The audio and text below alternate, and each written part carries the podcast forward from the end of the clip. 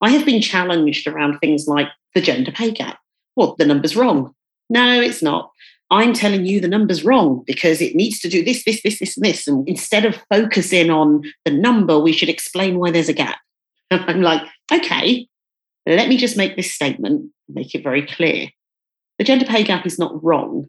It is correct as per the government's reporting guidelines. Therefore, if you focus on explaining the gap, you look like you are focusing on excuses as opposed to focusing on what people will actually see when they click on the government portal, which is just our numbers. Hi, my name is Nadia Nagamootoo, business psychologist, coach, speaker, and founder of Avenir Consulting, which creates organisational growth and success via inclusion and diversity. We've been discussing the benefits that diversity brings to companies' bottom line performance for decades with more and more evidence. But there are so many questions organisations still have about how to achieve it. How do you create a culture where people feel valued for their uniqueness and the qualities they bring? I believe it's crucial to the future success and sustainability of every organisation that they find the answer to this question to make sure that each employee is not only supported but also appreciated. With this podcast, I aim to get some of the key challenges to creating inclusive workplaces out in the open and start uncovering the solutions to embracing a culture that cares for everyone. I'm going to be having conversations with some of the most inspiring people in different countries and across industries who are pushing the boundaries on inclusion and diversity in the workplace, from topics such as parenting in the workplace, ethnicity, age, gender, mental health, and all things inclusion. I want to create a movement to change society through sharing life experiences and creating more empathy and connection. Why care? I believe that once we have organisations and societies that accept and value everyone for who they are, we become healthier, happier, and better in our roles both inside and outside work. Hello, and welcome to episode 19 of my Why Care podcast. My name is Nadia Nagamootoo, and I am your host. In this episode, I speak to the truly awesome and inspiring Pauline Miller. Pauline is Chief Equity Officer in EMEA for Dentsu and responsible for shaping and leading its DEI strategy and execution. Pauline has had roles in many parts of the financial services industry. In her last role at Lloyds of London, Pauline held the position of Head of Culture, with responsibilities spanning organisational culture, diversity and inclusion, employee engagement, leadership, and talent development. We talk about the challenges of being a DEI practitioner, how to generate quick wins, engaging with the CEO and board, and the importance of celebrating every step on the journey. Pauline shares the key principles of a DEI practitioner, which are key to her success, alongside DEI initiatives that she's put in place, which have had real organisational impact. This is an absolute gem of an episode for DEI practitioners in particular, but also offers shed loads of advice and tips for organisational leaders and what they need to do to set DEI practitioners up for success. Pauline, it is an absolute pleasure to see you today. Thank you so much for joining us on the Why Care podcast.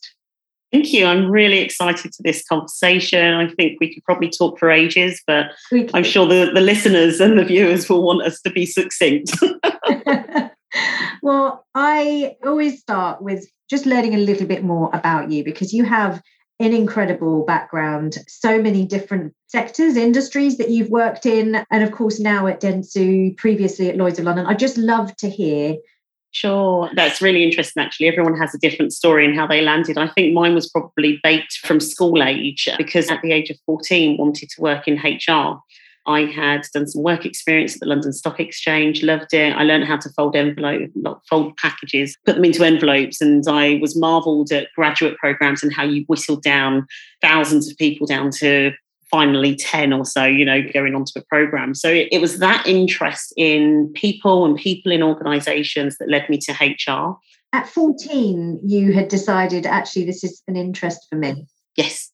14 HR. Had a slightly, a few detours along the way. I ended up in IT when I graduated. I had a couple of kids along the way before I finished university. And then there was this period of time where I worked for an investment bank and I realized that I was moving further and further away from being involved with the people. And an opportunity came up for me to go to the US. And whilst I was in the US, I engaged with some of the employee network leaders there and had been actively involved in employee networks in the UK. And I got back thinking, that was amazing. I just have to do more of this stuff. Specifically, what was amazing about it? What were they doing differently? It was the passion. It wasn't so much that the US were doing it differently to the UK, but it was the opportunity to see where the US networks had such a passion around being Black professional in the organization, the connections that they had with some of the universities, Howard University, for example, and they had come over to the UK, and I thought I'll get involved in that event as well. I had a great friend working at Barclays at the time who was a D&I manager, and she got me actively engaged in some of the different aspects. And I just thought, I love this type of work. I, it, it, really energizes me. At the time, I, it wasn't so much about my own journey. It wasn't so much about all of the unique differences that I bring to the party. It was about what was engaging me and energizing me. And once I understood that, I took the opportunity to transition to a different part of the bank, run uh, and moved into my first D&I role. And I guess I always think of it as moving around the financial services sector. I left the investment bank, I moved to a wealth management division. I left wealth management and moved to a custodial bank. And then I moved into the insurance sector at Lloyds of London. So I did a wonderful tour of financial services. And in coming to my current position at Dentsu, all of those roles have grown. So starting out as a D&I manager, moving to a regional head, moving to a global head, and then eventually head of culture at Lloyd's, and now a member of the executive team at Dentsu, the EMEA team, as the chief equity officer, reporting to the chief exec for EMEA so inspiring. Just to hear that path that you've taken and i love that you went with your feeling of what your passion was where you felt energized and followed it. It's exactly that. I ask myself the same question every couple of years. Am i enjoying what i'm doing?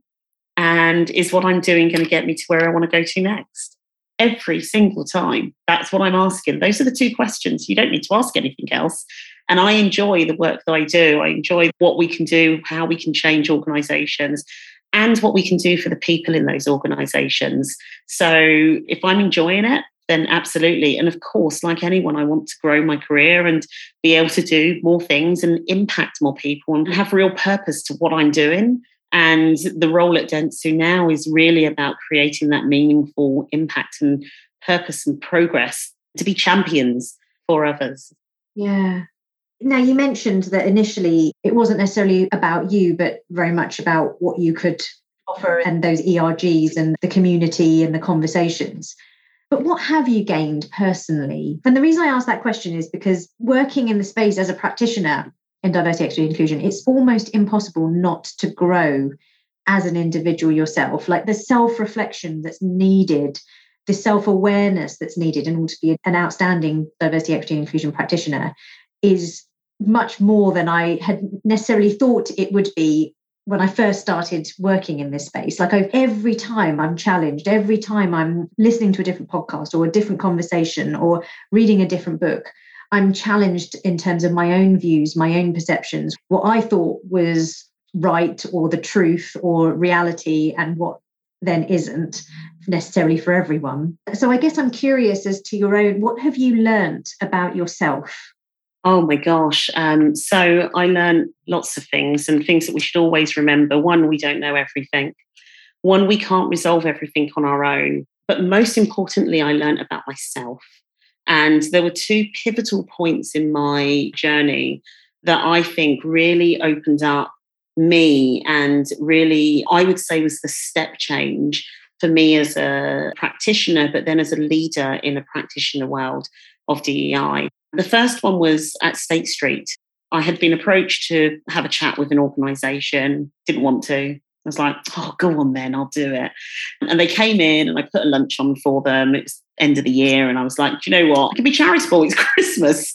One, I talked to this group that are interested in just hearing how they can engage with corporates around supporting young girls, young teenage girl advocates.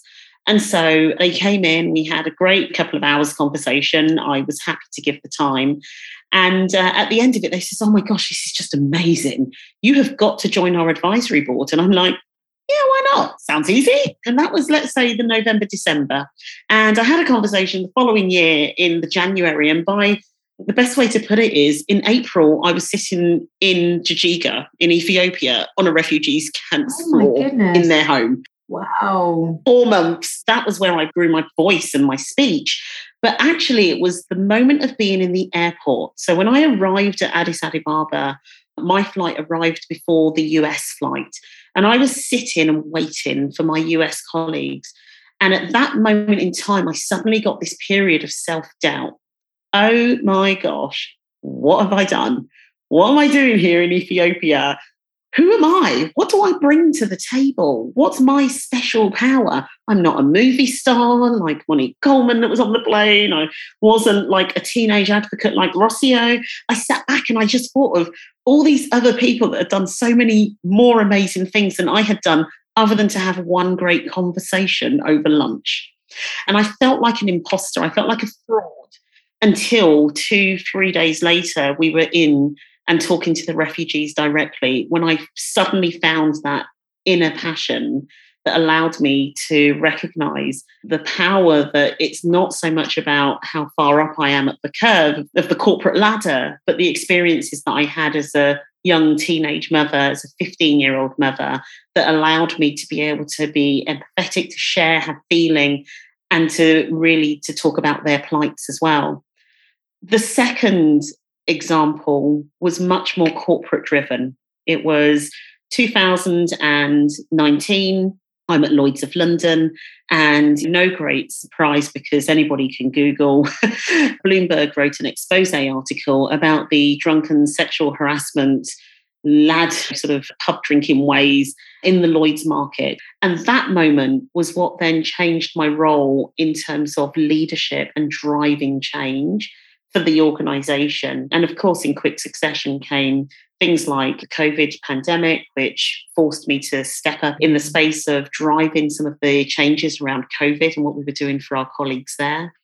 And then, of course, George Floyd's murder, which, again, as a Black woman, had me stand up and say, hang on, we've got to do this differently. So, different points, some of which were opportunities, some me putting my hand up again. Hey, I'll get involved in that. Yeah, I'll be an advisory board member, but critical points along the way where I've grown and developed and learned to have a really clear voice to articulate what that need is, both from my perspective, to understand the organization's lens, that of the leaders and what they're trying to do, or to be able to speak up for those that are unable to speak up for themselves.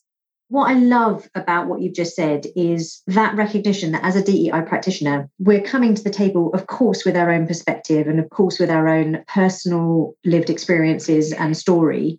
And we acknowledge that, that this is the lens that I see the world, but also with the acknowledgement that everyone else it needs to be taken into account and that everyone else has different stories and different experiences that and that as a practitioner it's about bringing all of those together maybe that isn't the hardest thing but surely one of the most challenging things working as a DEI practitioner internally is then to gather all of those voices all of those different perspectives and guiding the organization to a place where everyone feels like there's equal opportunity to have their voice heard, listened to, valued, and respected. So, how do you do that?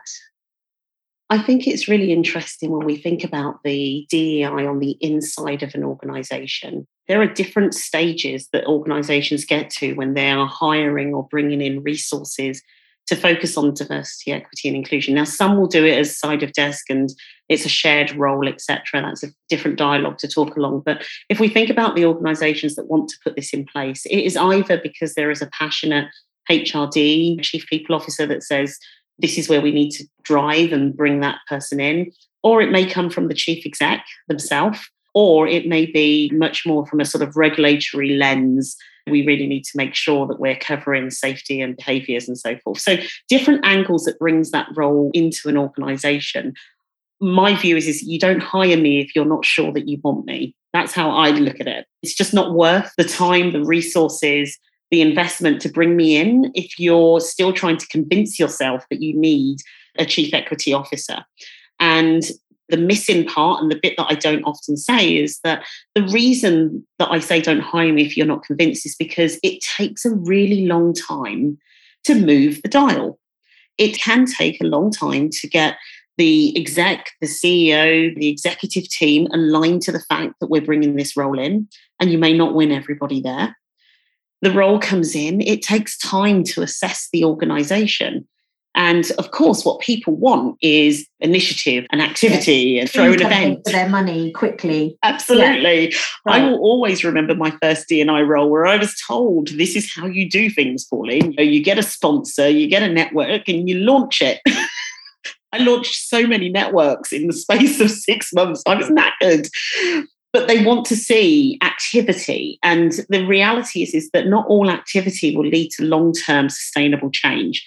And you have to do the analysis and the diagnostics across the organization and use lots of data points. You cannot write a strategy in the first month of turning up. I feel that you have to be in the organization to really start to understand what that looks like and what that picks up. So I always talk about that lens of the inside is about being part of the organization, being embedded. You have to have a clear perspective, but you have to also be able to understand how do things really get done. DEI is part of organizational culture. And you really want to understand what the interplays are between the culture of the organization, how it's felt, and how it impacts those from underrepresented groups. Yeah as someone who is working then inside an organization as a DEI or equity officer or whatever the role title is, how is it best to navigate then those pressures around delivery, delivery, delivery? Can you, you know, make sure that you set up these groups? We need this. And typically, and this is what I see as well, that there's the senior person, whether it's a chief exec or someone, has a very clear understanding of what they want. But what they want might not necessarily be the best way forward. They want something quick, they want something now but as you were just saying, and that isn't always what needs to be done first. So, how do you navigate that? There are a couple of things that you would do in any type of role. So, you have to have communication. So, you have to communicate what the immediate deliverables are. So, what are the things that you can do immediately? The, and signpost what it is that you want to do in the three month window, the six month window, etc.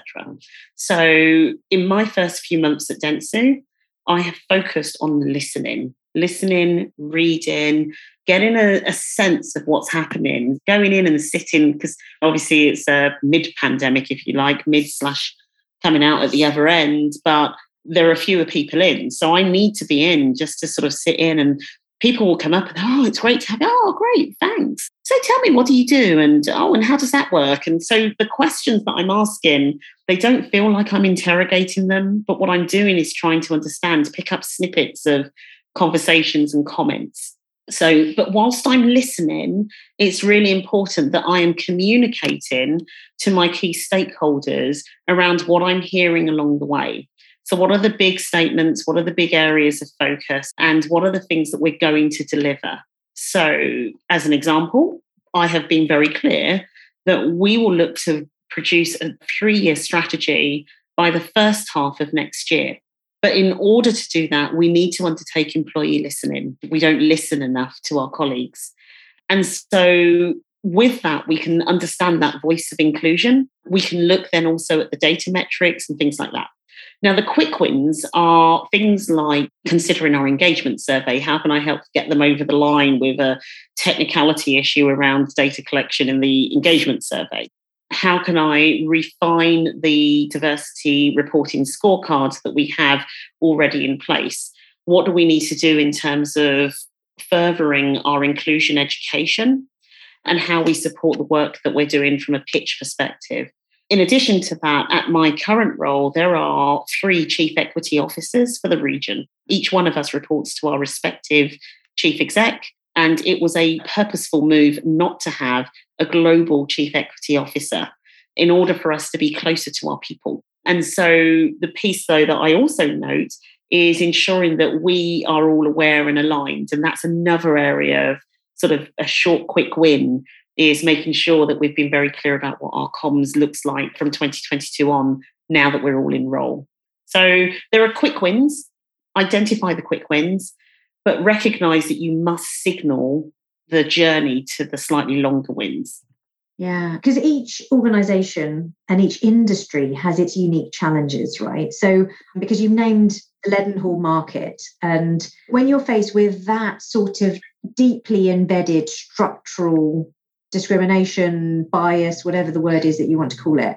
Is the same still apply? Surely there's more because when you look, it's really hard not to feel overwhelmed when you've got that level of deeply embedded bias in an industry that is predominantly white male. I'm not against white men, by the way. It's just the way that the industry is. And therefore, inevitably, there is a certain bias in terms of how people in the minority group, therefore, are treated, experience that particular industry and their organization. So, as a DEI practitioner, how do you continue feeling motivated when actually the inclusion tiny micro steps forward that you make or maybe the 10 steps back when you meet someone that just is never going to get it. Like how do you maintain motivation? Look i celebrate every small quick win. Every win is a win and every small step is in the direction of travel. And what is learned behavior what is biases that has come through from the circles and the privilege that you may have had or just the environment that you've been in when you have learned what success looks like i.e success when i joined as a graduate in a insurance organization perhaps success looks like me being the man and you know sort of downplay and making comments towards women because that's what it looks like by the person above. So when you understand that from a cultural perspective that's possibly how people have been ingrained. And of course they know it's wrong. Let's be honest. Those that are doing it know it's wrong but you have to start with the quick wins. Now, for me, a quick win might be having a conversation with the CEO of a particular firm and actually being able to share the story more deeply. Here are the examples. These are the things that we've heard. This is where we've got that data from. This is what your data is telling you, or etc. So the more that we can take one person on a journey and a quick win in that instance is saying, well, yeah, sure, great, you may not want to do this, but I can also tell you that X, Y, Z person at other firms are doing this because there is nothing more that people want other than to beat the competition. Yeah. so yeah. I'm always I'm, a winning argument that isn't there's it? always a winning argument. So I am comfortable and I like the debate and the challenge. So I like the fact that I can reach into my toolbox and I can pull out examples from different industries, different companies, different firms within our industry. I can pull on data points. I have been challenged around things like the gender pay gap. Well, the, the number's wrong. No, it's not. I'm telling you the number's wrong because it needs to do this, this, this, this, and this. And we should, instead of focusing on the number, we should explain why there's a gap. I'm like, okay, let me just make this statement, make it very clear. The gender pay gap is not wrong. It is correct as per the government's reporting guidelines. Therefore, if you focus on explaining the gap, you look like you are focusing on excuses as opposed to focusing on what people will actually see when they click on the government portal, which is just our numbers. They're not going to see any explanation on the government portal. They are only going to see our numbers. So being really clear as to the why.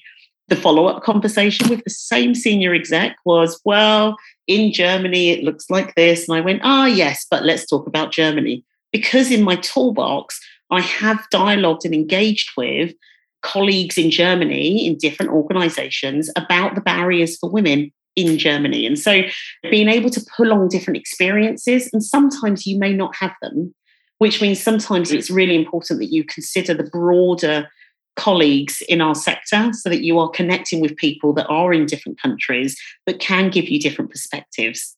Hey, we're D&I practitioners.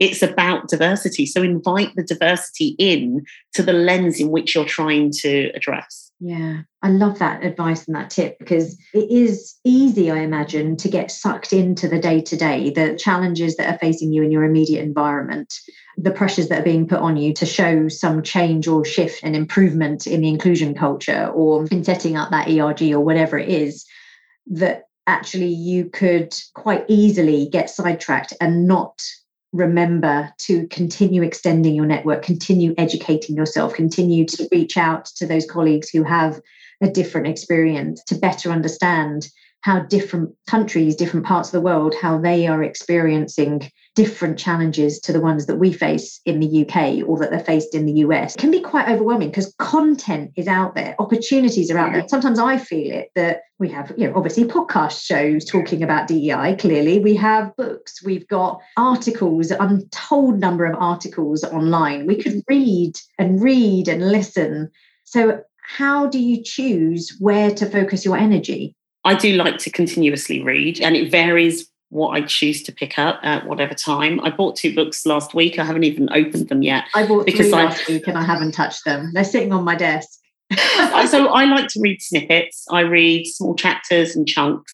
I read them for different purposes. So I was reading Me and White Supremacy way before George Floyd was killed. I was reading it because I was dialoguing with a colleague, a friend over it. When I looked it up, I thought the book is written as a journal. It's about an ongoing discovery how can I recommend it to someone else if I haven't tried it myself? So I picked it up and read it more like a journal. And then once I got for a few days, and then I sort of put that one down.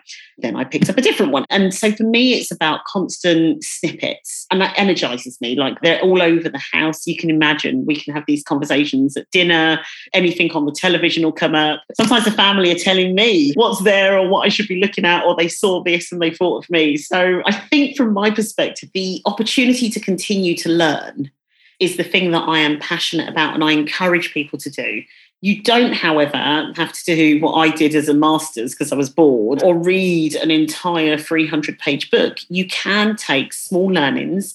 And what becomes really engaging is when you read something, you think about it, reflect on it, and then you have a conversation with someone else.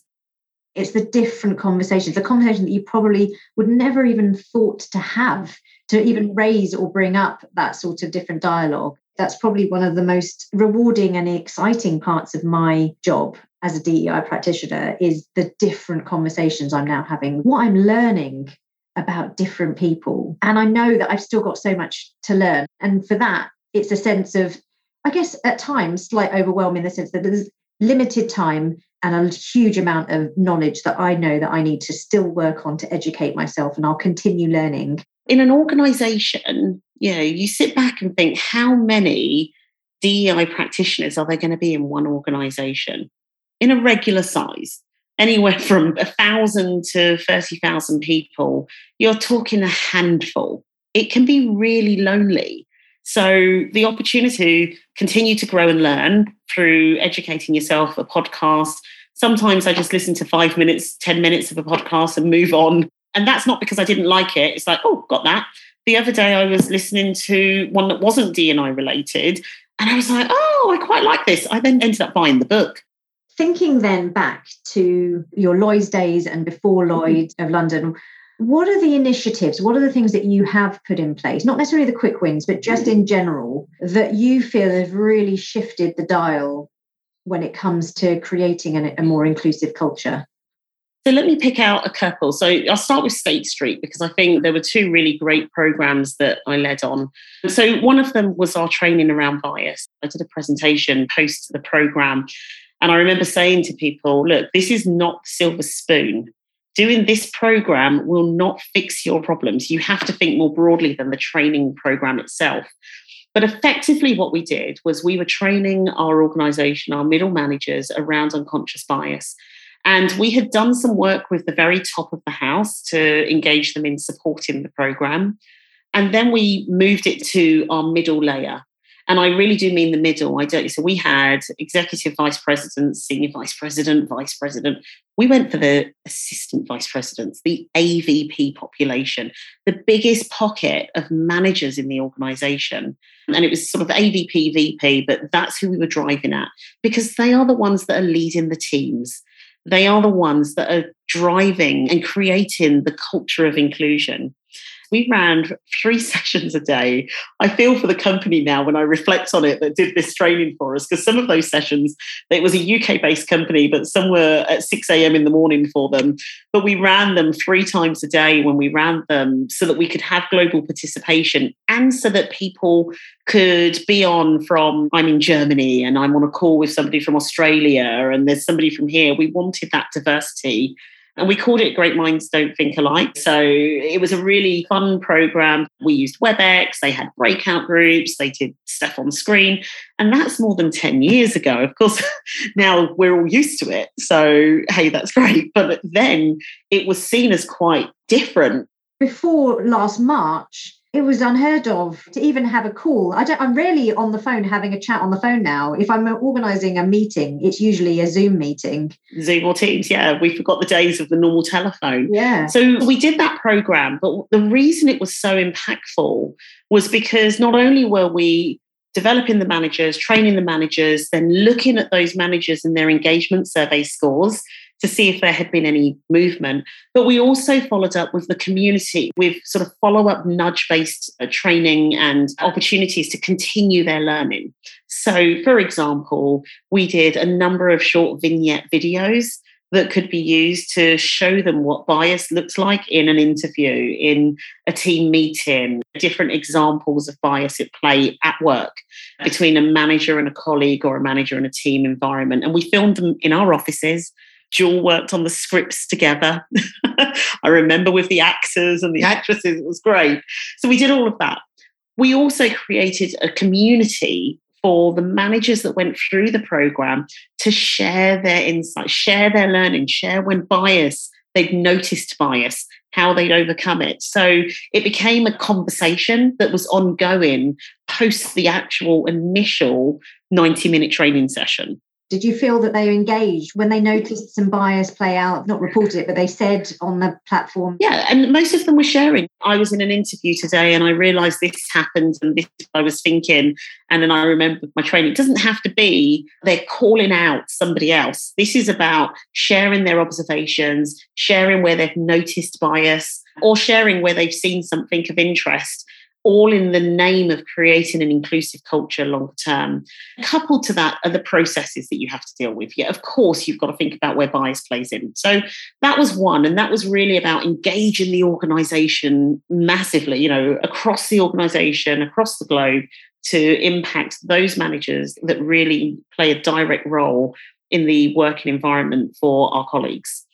The second at the same organization was working with a function to move the dial. So in this instance, it was at State Street, it was working across the EMEA HR team. Globally, they had set a goal to move the number, the percentage of women in leadership positions by seven percentage points over three years. And what we found was that the EMEA position was lower than the global position of START. And so we were significantly behind in the EMEA region.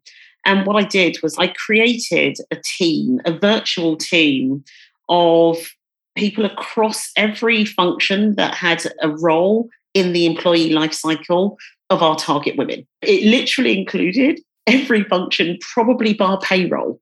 And the point was is that what we had done was we did a sort of career watch on the women, A, the women that we had in the promotion round process, as well as all of the vice president women that we um, and above, so those that we had expected would get to the senior vice president position over the next three years. Now, we took it extensively from having huge spreadsheets that talked about development opportunities, mentors, etc. And the women were aware that we had identified them as a targeted population. We met every two weeks in that function of close to 15 or so HR representatives across the HR function and across the region. And we career watched them. This person is mobile. They have indicated that to us locally. There might be an opportunity that comes up. How might we ensure that they get put into that? This person needs this progression. How can we close that gap together? This role has been questioned as whether or not it's a senior vice president role or not. So I think it was those types of things that we did that really helped us to, I'm going to say, elevate what we were doing, how we were doing it, how do we move those women and prepare them for the promotion rounds, including what the promotion round actually looks like. What's going to happen? Let's give them a, an insight session around what happens when you get put forward for a senior vice president role. So I think that piece of work really engaged the whole function to recognize that they all played a role in supporting the diversity and inclusion goals.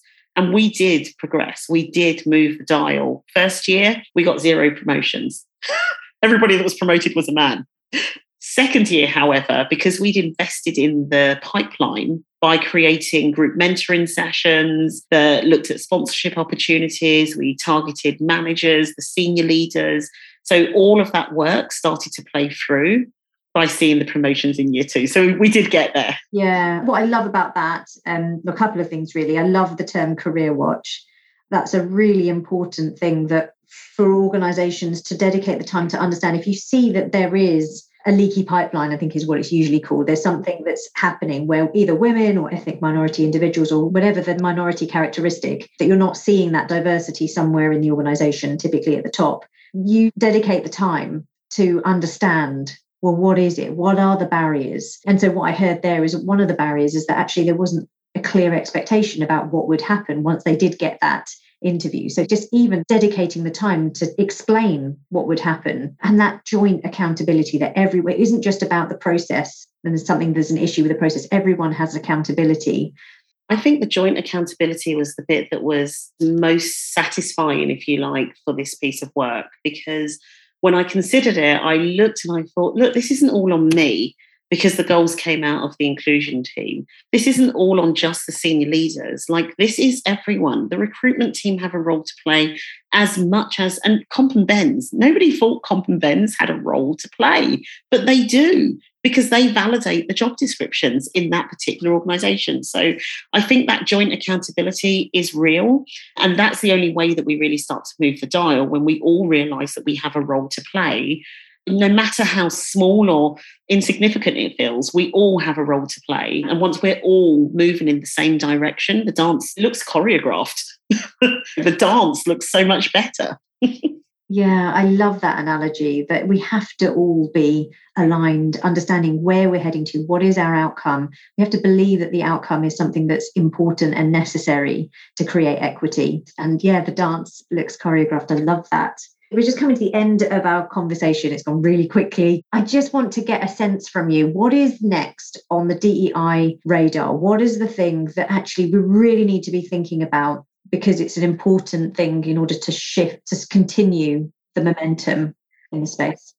If you cast your mind back to, let's say, the beginning of 2020, and now think of it as two years later, the explosion in the interest, the focus, the dialogue around diversity, equity, and inclusion has grown massively. So, what does that mean? One, there are more people doing this work and there's more requests. Indeed. And we have to make sure that the requests don't die out. So, we have to make sure that organizations recognize that it is a strategic imperative. Okay, so it's not a priority that can be deprioritized. It's an imperative for us to reach our strategic goals. So that's number one we have to recognize that because if it is superficial, it will easily disappear in times of hard again or when it feels like we've got back to normal and we no longer need to think about the DEI lens because we all did our anti-racist training. We all have undergone some core targets and we've said we're going to be gender balanced and that's it. That's organizations. Organizations need to stay true to course and in time, and I think we're seeing some of this now as individuals reassess their psychological contract and whether they feel whether the contract that they have made with their employer is the one that they want to continue in on with. Do they look back over the last two years and think, you treated me horrendously? You didn't stand up and consider the experiences of Black and minority ethnic colleagues. My well being suffered, or whatever that looks like all of those are things that will cause us to reassess our relationship with our employer. So organizations need to consider this in the long term. And we know that when the financial crisis came around in 2008, organizations that dropped their diversity functions struggled. They took longer to regain that trust and that real recognition that they were in this for the long term. So that's one. On the other side, it's us as practitioners we've got to be certain that we are continuing to bring expertise, knowledge, and real dialogue into our organizations. Because when you explode a function like ours, and I say a function, but if, when you explode with a number of practitioners, we also have to recognize that we haven't finished learning yet. We're not all there. There are loads of heads of D&Is, and I'm like, okay, it's not about the number of years, but it's about the experience. And we want to make sure that people are coming to the party ready to learn as well as share their experiences in other functions in other parts of the organization. I'm a big believer in transferable skills in the same way that I've transferred industries. We can transfer the skills, but as practitioners, we have to be as engaged in the learning. We have to be as willing to recognize that there are wounds, that sometimes it's not all perfect. and I believe it's important to show when things do go wrong and to talk about those things. It wasn't easy to drive a program across an organization on unconscious bias, and there were many hiccups along the way. We've got to talk about the things that are not right so that we can develop as practitioners. So I think that there's a real opportunity for us to not formalize, but to become really focused on how we can develop more people into this space and how we can continue to develop ourselves. Amazing. I love what you've just said there in, from an organizational perspective, but also for DEI practitioners. And it's a relatively new field. There aren't many of us out there. There are a growing number, yes, but it's still really early days in this field around the characteristics of an outstanding DEI practitioner. And you've named a few of them there, and one of which is that self awareness and self education and continuous learning. Thank you so much, Pauline. Thank you for sharing everything you have about your journey, your learning to date, all those initiatives that you've put in place, how to overcome some of the barriers in organizations as a DEI practitioner. I've loved speaking to you. Thank you. Went so quickly. that concludes episode 19 of the YCare podcast. What I love about Pauline is her energy her say it how it is manner, her humility, openness, and drive to achieve collective accountability for inclusion. Do let Pauline and I know what you thought of today's show. You can find me on LinkedIn, Twitter, and Instagram with the handle at Nadia Nagamootoo and at Avenir Consulting Services. As always, I really appreciate your support of this podcast through leaving a review on whatever platform you're listening and spreading the word by sharing it with your friends and family. Huge thanks to Mauro Kenji for editing this podcast and John Rice for supporting with the show notes and getting it out there on social media.